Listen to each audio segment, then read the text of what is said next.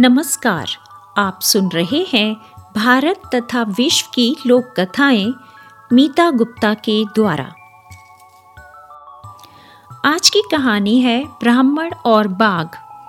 यह कहानी children's book trust के द्वारा प्रकाशित पुस्तक भारत की लोक कथा निधि से ली गई है, जिसके लेखक हैं शंकर। बहुत समय पहले एक बाघ जंगल में रहता था। एक बार काफ़ी समय तक उसे खाने को कुछ नहीं मिला। किसी जानवर की तलाश में वह सारा दिन इधर उधर घूमता रहा। अंत में कुछ दूरी पर उसे एक बकरी दिखाई दी। बाघ दबे पाँव बकरी की ओर बढ़ा। उसने नज़दीक पहुंचकर देखा कि बकरी बाड़े के अंदर है। बाघ बाड़े के चारों ओर घूमा तो उसे एक दरवाज़ा मिल गया। दरवाज़ा खुला था। वह अंदर घुस गया। एक ही छलांग में उसने बकरी को गिराकर मार दिया। फिर पेट भरकर भोजन किया। बाघ अब प्रसन्न था और लौटना चाहता था, लेकिन उसने दरवाजे पर पहुंचकर देखा कि वह तो बंद है। उसने दरवाज़ा खोलने का बहुत प्रयत्न किया, लेकिन सब बेकार। दरवाज़ा बंद था और किसी तरह से भी खुल नहीं रहा था। थोड़ी देर बाद बाघ ने देखा कि वह एक बहुत बड़े पिंजरे में बंद है। उसने छूटने के लिए बहुत हाथ पैर मारे, लेकिन पिंजरा बहुत अधिक मज़बूत था। वह थक कर ज़मीन पर लेट गया। अब उसे ऐसा लग रहा था कि उसकी जान खतरे में है।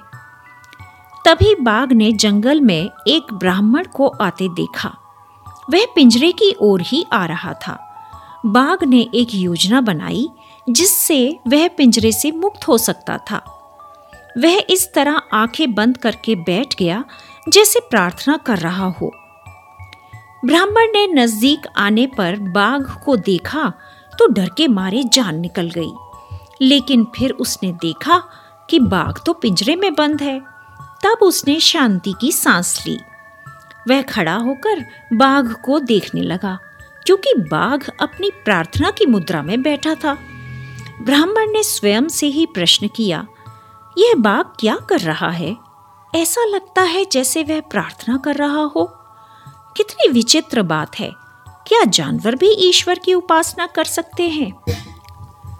कुछ क्षण बीत गए। बाघ ने आँखें खोलकर ब्राह्मण की ओर देखा तथा मुस्कुराया। ये देख ब्राह्मण वहाँ से भागने लगा।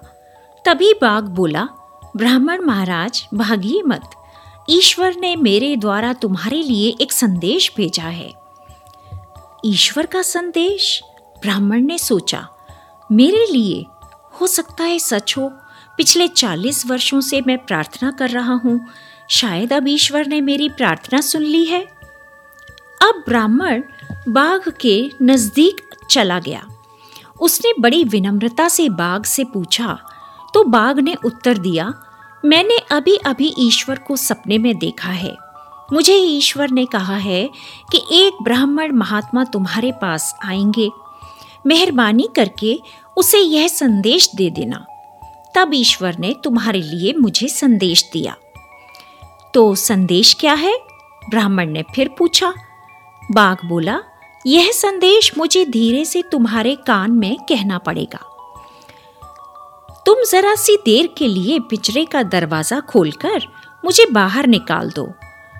नहीं नहीं, ब्राह्मण डरता हुआ बोला, तुम तो बाघ हो, बाहर निकलते ही मुझे मार दोगे। बाघ बोला, तब दरवाज़ा मत खोलो, बस तुम्हें संदेश भी नहीं मिलेगा। अब यहाँ से चले जाओ और मुझे मेरी प्रार्थना करने दो। ब्राह्मण बोला, गुस्सा मत हो, मैं तो वही कह रहा था जिसका मुझे डर था। लेकिन यदि ईश्वर मुझसे कुछ करवाना चाहता है तो मैं प्रसन्नता से करूँगा। यह सुनकर बाघ बोला, तब अपना और मेरा समय खराब मत करो, जल्दी से दरवाज़ा खोलो। ब्राह्मण ने पिंजरे का दरवाज़ा खोल दिया और बाघ बाहर आ गया। वह ब्राह्मण को देखकर मुस्कुराया, फिर बोला, तुमसे ईश्वर प्रसन्न है और मुझसे भी उसने मुझे तुम्हें यह संदेश देने के लिए कहा है कि मेरे भक्त बाघ को कुछ खाने के लिए दो। ब्राह्मण ने पूछा, खाना? तुम्हारे लिए? मैंने तो स्वयं दो दिन से कुछ नहीं खाया है और मेरा परिवार भी भूख से मर रहा है। मैं तो जंगल में से निकलकर दूसरे गाँव में खाना मांगने के लिए ही जा रहा हूँ।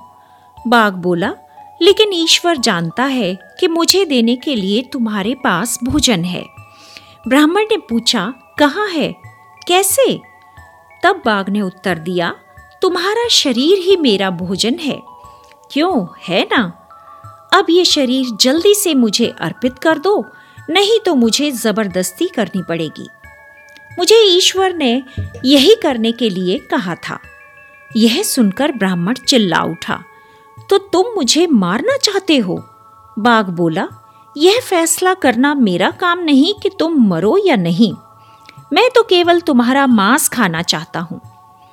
ब्राह्मण डर से चिल्लाया, नहीं नहीं, ऐसा मत करो, मुझ पर दया करो। मेरे छह बच्चे हैं और वे भूख से मर रहे हैं। यदि मैं मर गया तो उन सब की भी मृत्यु हो जाएगी। कृपया करके मुझे जाने दो मैं तुम्हारी लंबी आयु के लिए प्रार्थना करूँगा। अरे नहीं, बाघ बोला, तुम मुझे ऐसे ही छोड़कर नहीं जा सकते। यह तो ईश्वर की ही इच्छा है कि मैं तुम्हें खाऊं। ब्राह्मण ने मिन्नत की, मुझे मत मारो, मुझे मत मारो। मैं दूसरे गाँव जाकर तुम्हारे लिए ढेर सारा खाना ले आऊँगा। मैं तुमसे वादा करता हूँ। बाघ ने उत्तर दिया, मुझे तुम पर विश्वास है। लेकिन मैं और प्रतीक्षा नहीं कर सकता। मैं तुम्हें अभी खाना चाहता हूँ। इसके अलावा आदमी पर दया नहीं करनी चाहिए, क्योंकि वह बड़ा दुष्ट होता है। देखो, यह पिंजरा आदमी ने मुझे पकड़ने और मारने के लिए ही बनाया है। यह कहकर बाघ ब्राह्मण पर झपटने को तैयार था, लेकिन ब्राह्मण चिल्लाया, यदि उसकी जान बख्श दी जाए तो वह बाघ के लिए सब कुछ करने को तैयार है। बाघ फिर बोला, आदमी को मरना ही चाहिए, आदमी को तो मार ही देना चाहिए। लेकिन फिर भी मैं तुम्हारे मामले में तुम्हें अवसर दूँगा। हम तीन पंचों के पास चलेंगे। यदि उनमें से एक भी तुम्हारी सहायता के लिए तैयार हो जाएगा तो मैं इस मामले पर फिर से गौर करूँगा। ब्राह्मण को इस बात से सहमत होना पड़ा। वे तीन पंचों की खोज में चल पड़े। सबसे पहले उन्हें एक बूढ़ा गधा मिला। उन दोनों ने अपना मामला उसे बताया। गधे ने सारी बात सुनी और अपना निर्णय दे दिया। गधा बोला, मेरी ओर देखो, आदमी ने मेरा क्या हाल कर दिया है? मैंने सारा जीवन उसकी गुलामी करते हुए बिताया है। अब मैं बूढ़ा हो गया हूँ और खड़ा भी नहीं हो सकता। कोई काम करने के योग्य नहीं रह गया तो उसने मुझे घर से निकाल दिया है। आदमी बहुत क्रूर होता है, उसे मरना ही चाहिए। बाघ ने गधे को धन्यवाद किया और ब्राह्मण की ओर देखकर मुस्कुराया। चलो, अब दूसरे पंच की तलाश करें, बाघ बोला। रास्ते में उन्हें एक बहुत बड़ा मगरमच्छ मिला। ब्राह्मण ने उसे सारा मामला बताया और उससे दया और न्याय करने को कहा। मगरमच्छ बोला, मैं कुछ और नहीं सुनना चाहता। तुम्हें पता नहीं कि मेरी पत्नी के साथ क्या किया गया है। एक आदमी ने उसे गोली से मार दिया। सिर्फ़ इसलिए कि वह उसकी खाल से अपनी पत्नी के लिए बैग बनवा सके। आदमी के जीवित रहते कोई भी जानवर सुरक्षित नहीं है। इसलिए उसे मरना ही चाहिए। मगर मच्छ ने बिना सुने कि ब्राह्मण क्या कहना चाहता है, उसने अपना निर्णय दे दिया था। बाघ बहुत प्रसन्न होता हुआ बोला कि आओ अब हम तीसरे पंच की तलाश करें। ब्राह्मण बेचारा कांपता और डगमगाता हुआ बाघ के पीछे चला। उन्हें काफ़ी रास्ता तय करने के बाद तीसरा पंच मिला। यह एक लोमड़ी थी। उन दोनों ने उसे अपना पूरा मामला सुनने को कहा। लोमड़ी ने उनकी पूरी कहानी सुनी। पहले उसने कहानी बाघ से सुनी और फिर ब्राह्मण से। वह कुछ हैरान सी हो गई। उसने उन दोनों को मामले को फिर समझाने के लिए कहा। उन दोनों ने फिर उस लोमड़ी को सारी बात समझाई। लेकिन लोमड़ी की समझ में वह सब कुछ नहीं आया, जो वो बताना चाहते थे। लगता था लोमड़ी और भी अधिक उलझ गई है और परेशान हो गई है। सारी बात सुनने के बाद वह बोली अच्छा तो ब्राह्मण महाराज पिंजरे में थे जब बाघ आया, ठीक है ना? बाघ बोला, नहीं नहीं, ब्राह्मण नहीं, मैं पिंजरे में था। तो लोमड़ी ने कहा अच्छा अब समझ में आया, ब्राह्मण प्रार्थना कर रहा था, है ना? जब बाघ ने उसे देखा, बाघ चिल्लाया, बिल्कुल गलत।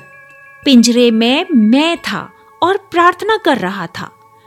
तो लोमड़ी ने सिर खुजलाते हुए पूछा, तुम पिंजरे के अंदर थे तो यहाँ कैसे आए?